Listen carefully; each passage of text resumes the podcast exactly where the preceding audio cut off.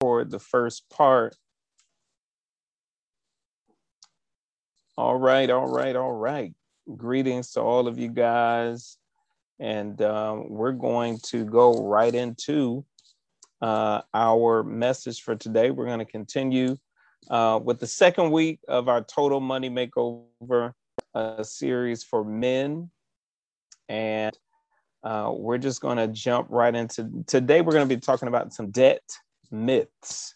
Uh, that's D E B T, debt myths. So let's open with a word of prayer. Father, we thank you uh, for this day, for the opportunity, oh God, to apply your principles uh, to our, our, financial stewardship.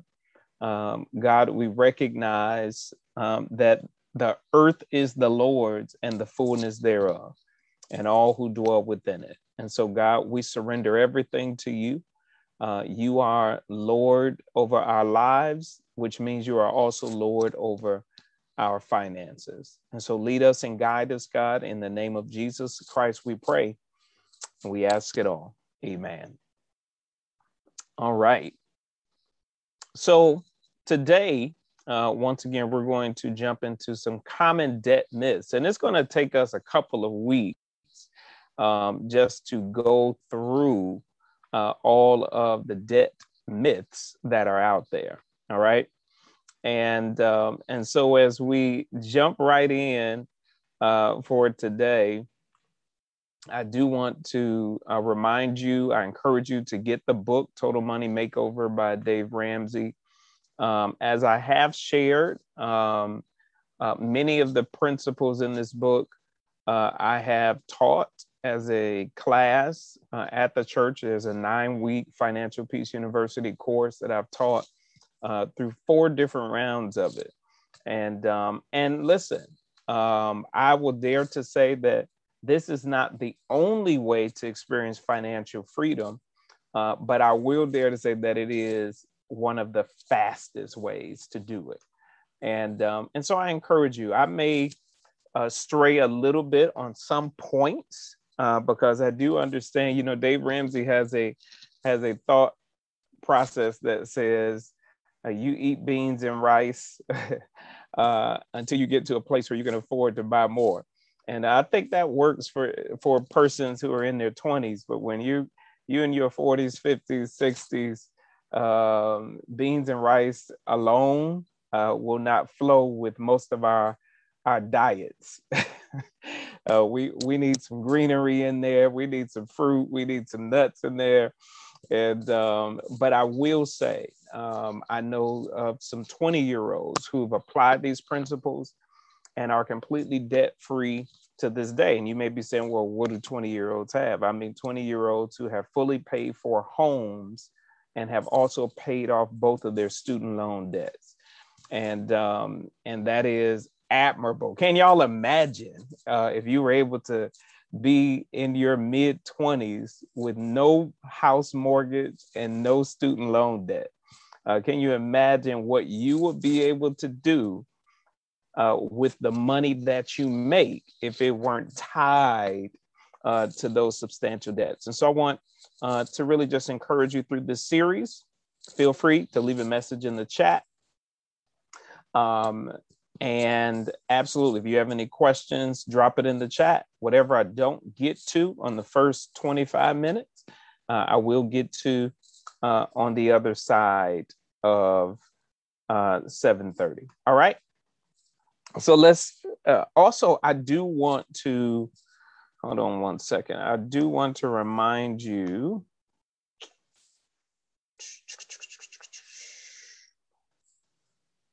Hold up.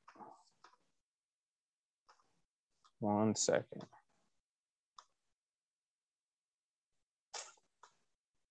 Just want to make sure I start you all off right here. All right, there we go. All right, so as we start, um, how many of you all have either been this kid? Uh, now I know Toys R Us long gone. Toys R Us no longer exists. Uh, but many of you have been this kid or you've seen this kid uh, in the toy store, uh, saying, I want it, I want it, I want it. I mean, just having a full fledged fit uh, in the toy aisle. Um, I mean, I've seen it. You all have seen it. You may see it today in Walmart or, or in a Target store.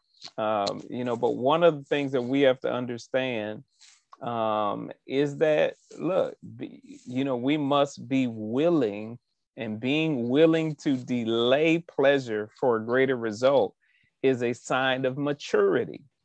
Uh, it is human nature to want it and want it now.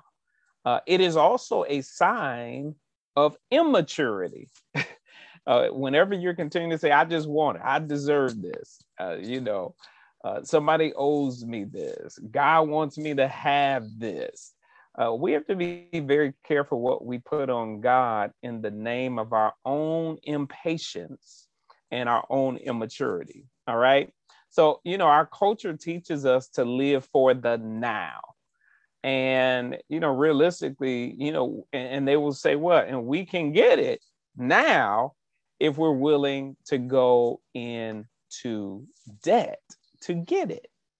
And so, listen, debt is really a means to obtain the I wanteds before we can afford them. That's really what it comes down to. You don't have the money, you don't have the cash to just get it now. And, um, and so you can go into debt to get it. Proverbs 22 and 7 says this the rich rule over the poor, and the borrower is slave to the lender. And that scripture is really going to serve um, as our foundation, uh, really, for this entire series. Listen, you've heard it said that if you tell a lie often enough, loudly enough, and long enough, the lie will become accepted as a fact. All right. Listen, if if a man can convince hundreds of people um, to to leave America, go to Guyana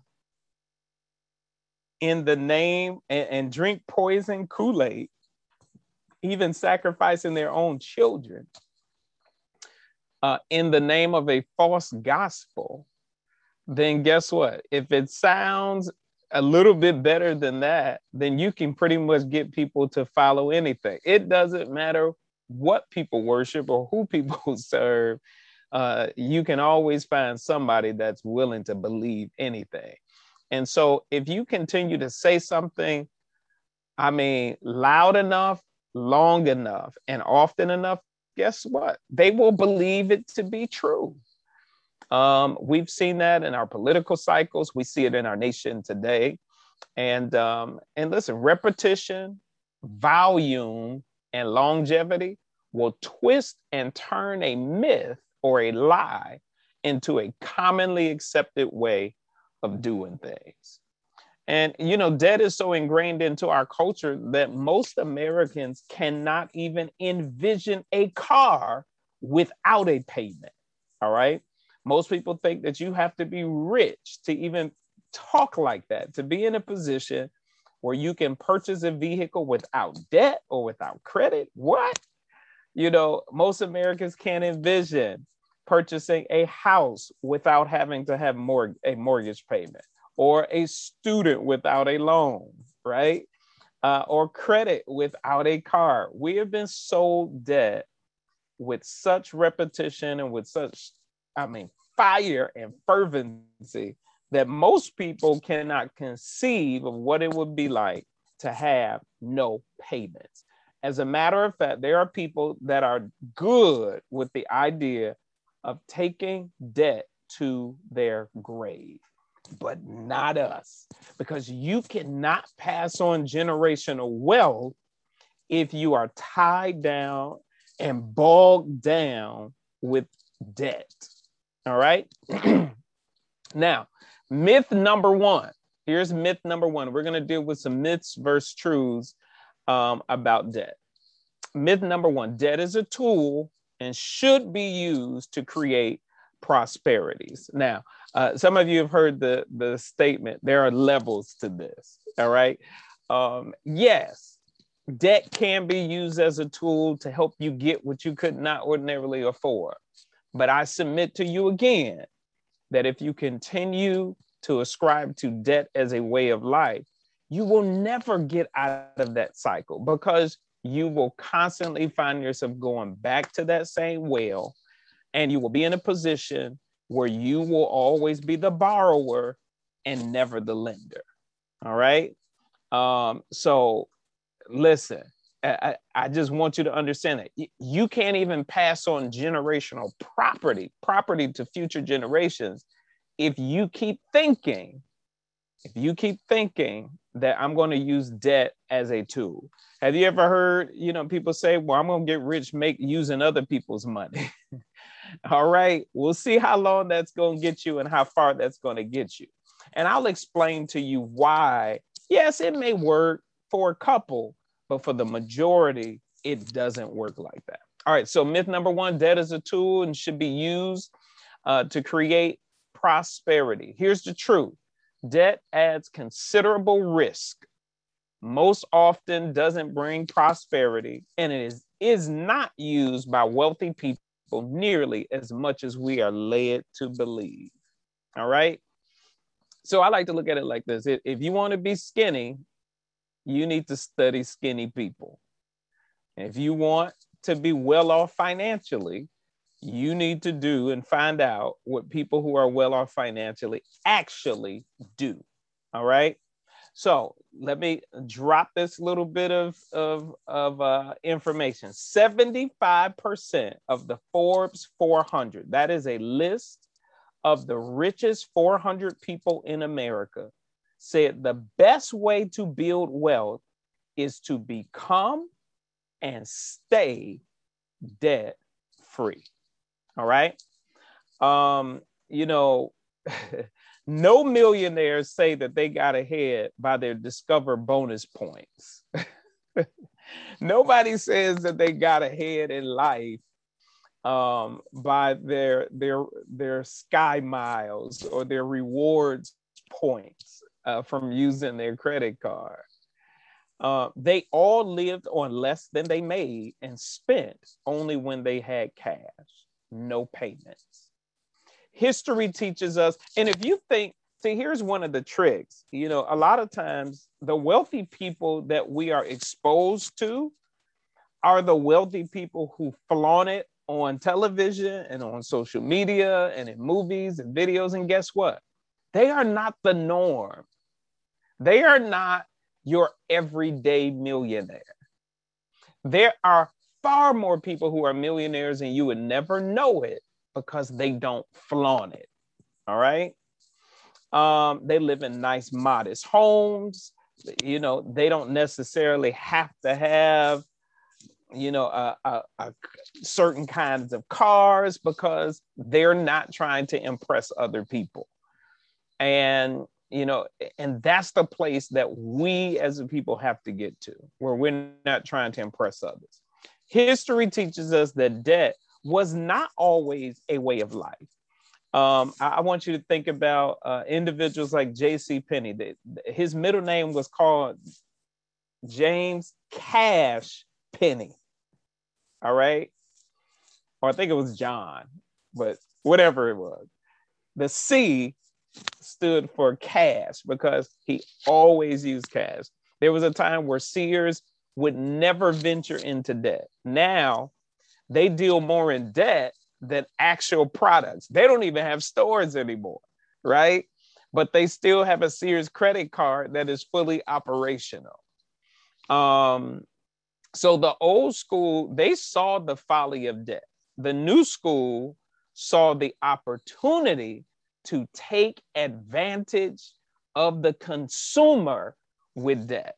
So while you think that you're getting, you know, that you might be getting over by using their debt, the truth of the matter is you have to know lenders, they are never going to put themselves in a position where you're going to prosper more than they're going to prosper off of you.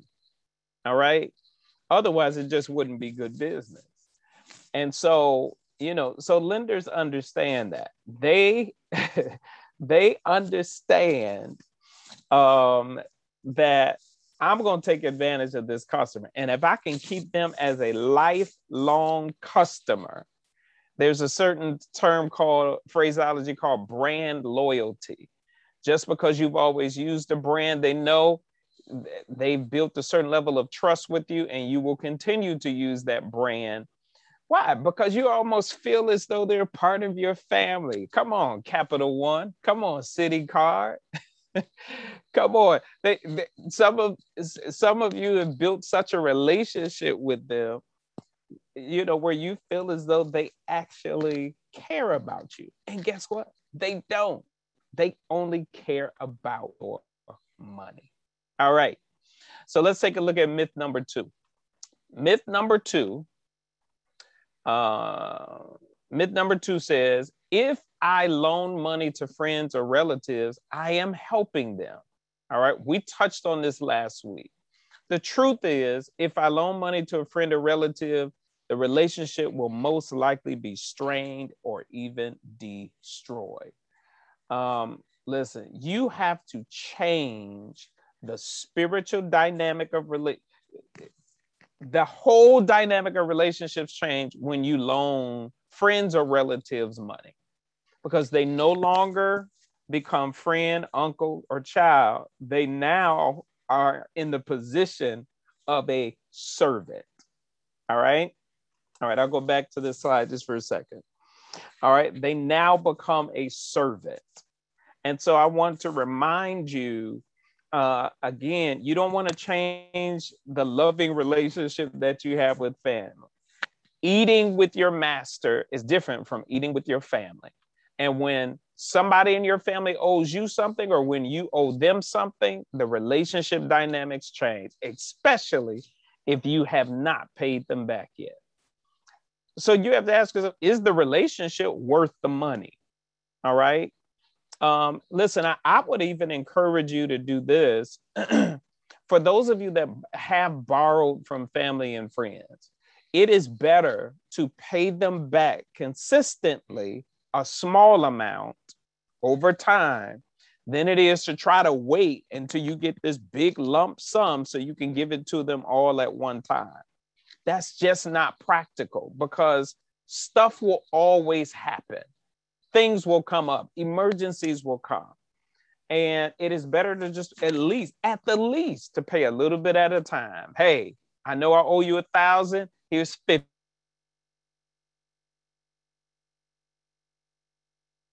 Fifty this week. Here's 50 the next. Do that, then to try to save up, and you never get to that thousand. And as a result of that, you just say, well, forget it. Why try? If I can't get there, why try?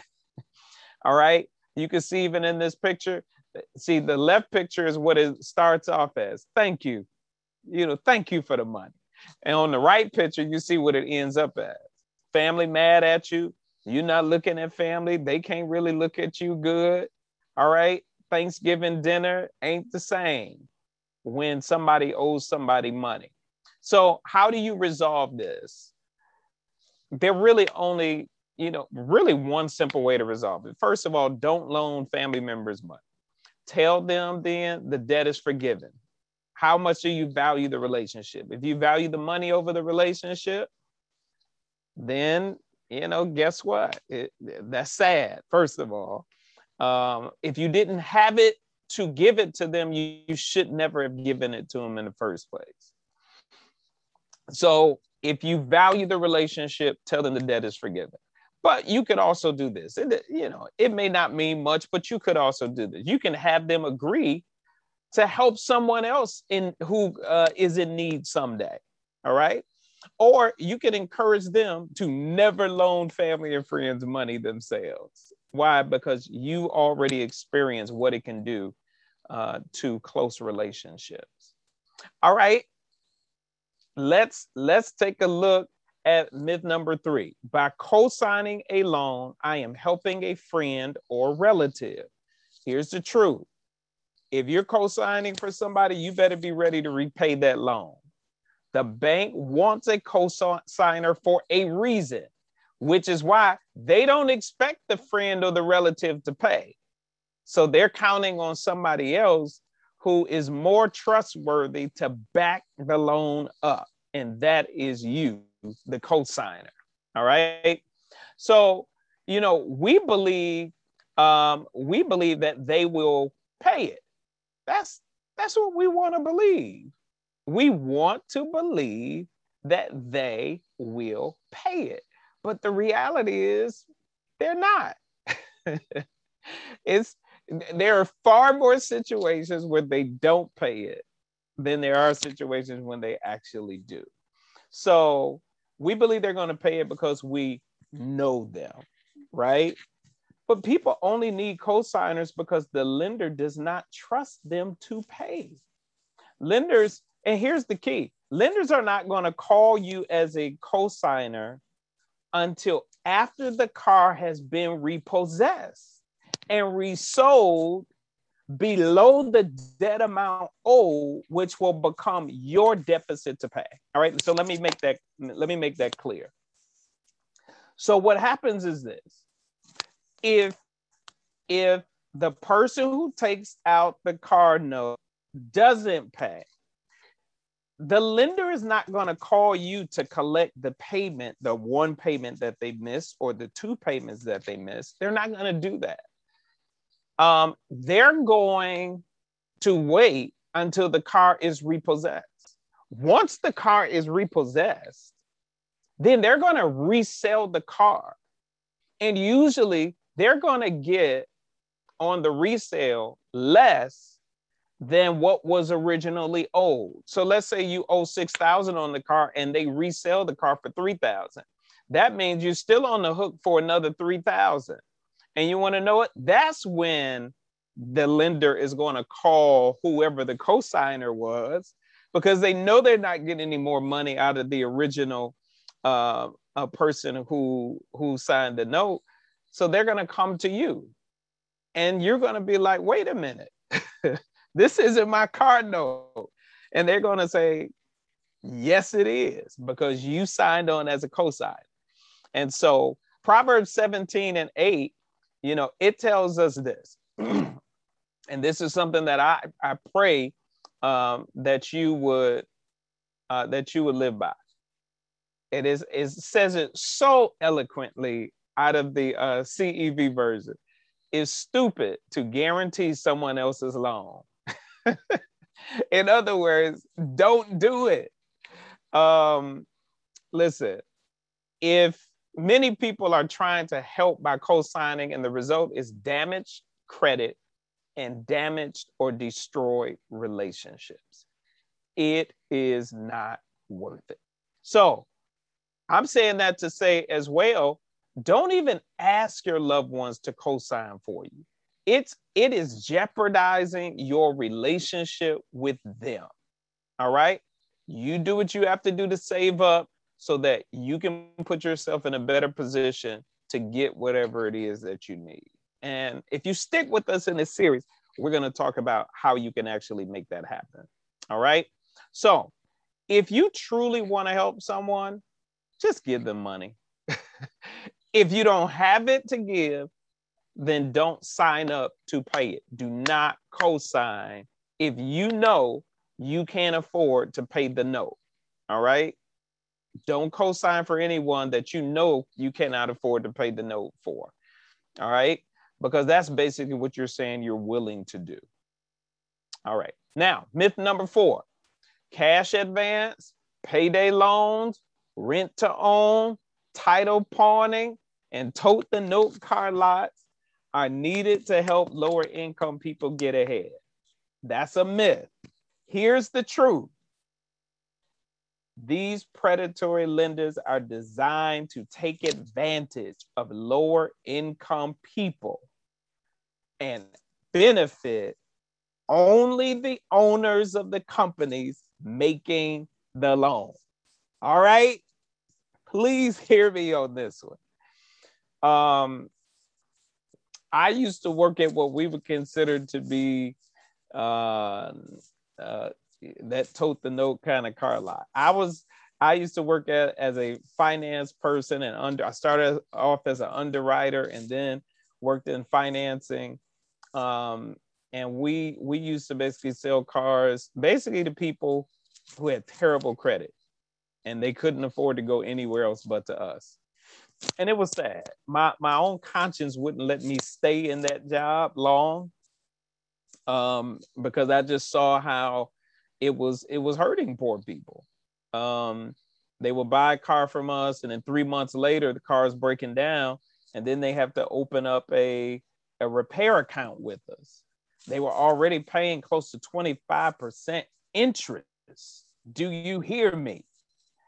25% interest. And then tack on top of that a repair account. Uh, my conscience wouldn't let me stay in that place.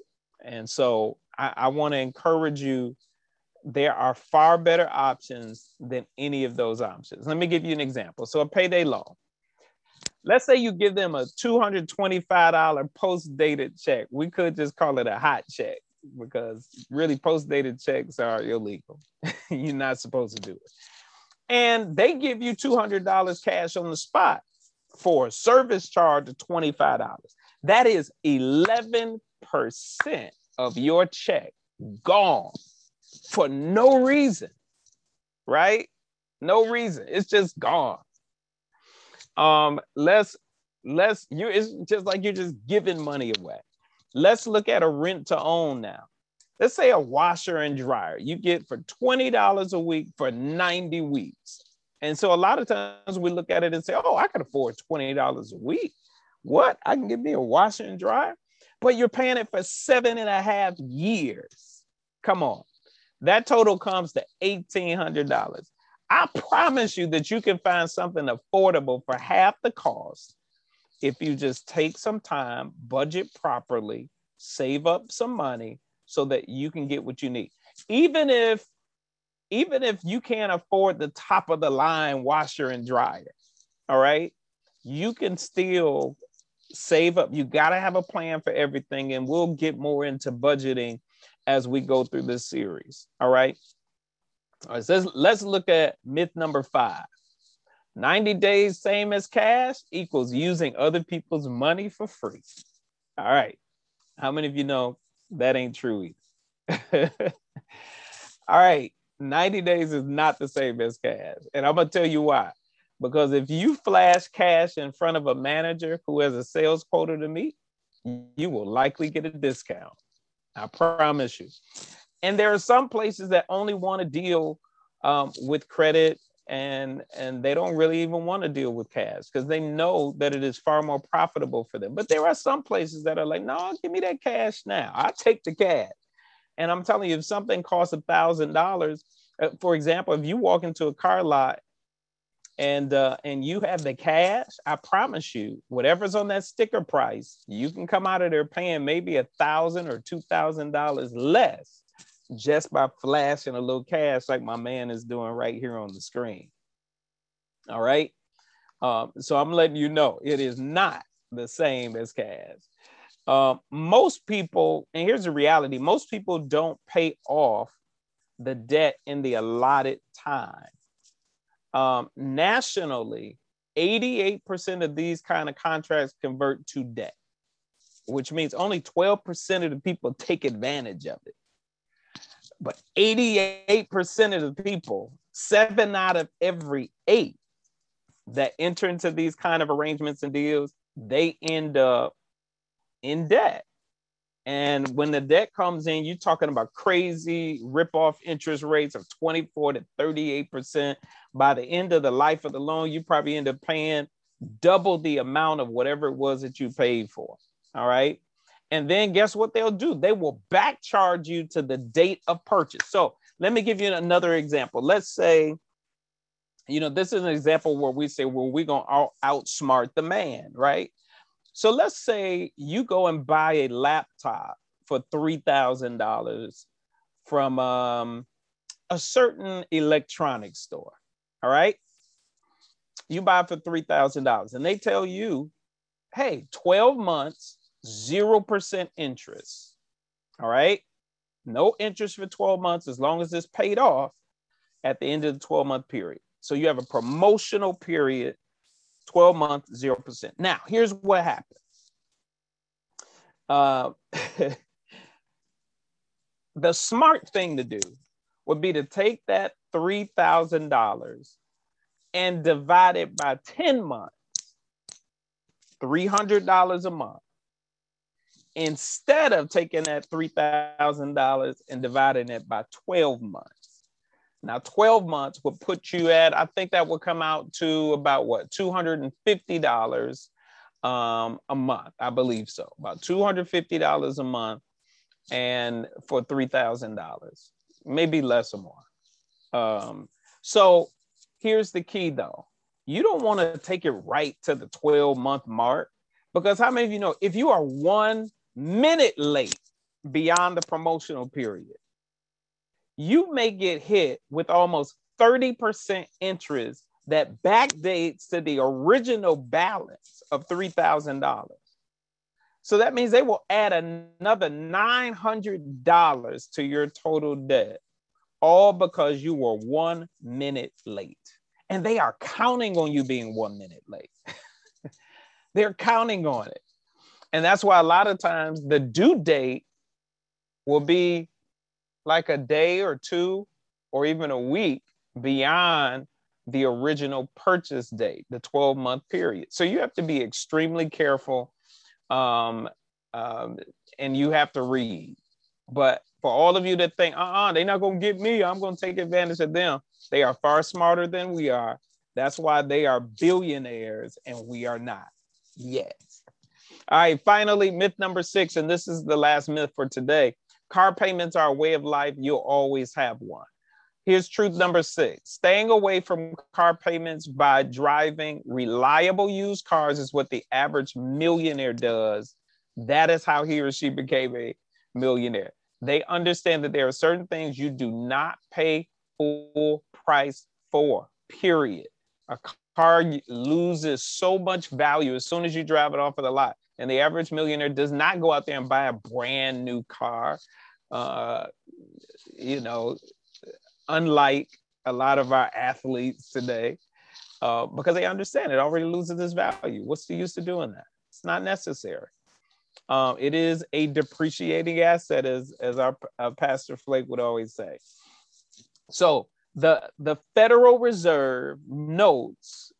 I'm gonna just show you a couple stats that the average car payment is $495 over 64 months. Now, I just want to throw this at you. If you invested that much from age 25 to 65 in the average mutual fund, and I say average mutual fund, which has about a 12% annual earning based on an 80 year history track record of most mutual funds, good growth stock mutual funds you would have five million eight hundred eighty-one thousand seven hundred ninety-nine dollars and fourteen cent by the age of 65. I'm just saying. All right. So sometimes it is uh, even more beneficial, you know, just to save up, buy you a little something, something that gets you where you need to go until you can afford to do better. You would do far better by investing that much money than you would in trying to put it into a car. Uh, and you constantly going from note to note to note to note. Now, some of you have heard in the past um, uh, that it is beneficial to lease the car. It's not always the case.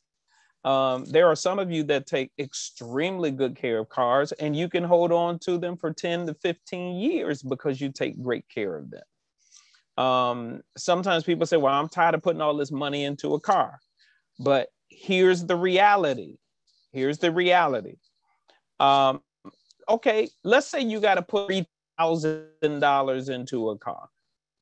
It is better to put $3,000 into this car and keep it going than to be paying $500 a month for a car. Think about it in a given year, if you pump $3,000 into a car, compared to $500 payments each month. That's 3000 in comparison against $6,000.